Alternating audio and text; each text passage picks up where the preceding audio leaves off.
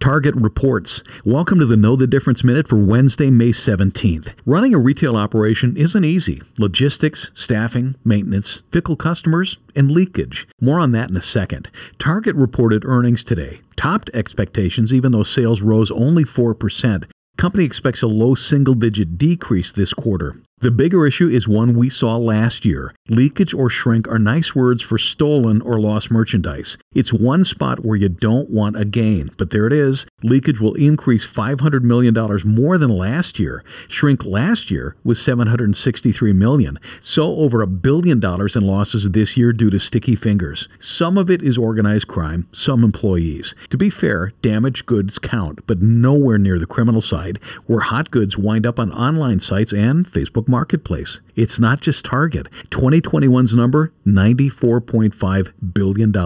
For Dave Spano, I'm Danny Clayton from Annex Wealth Management. That is your Know the Difference Minute.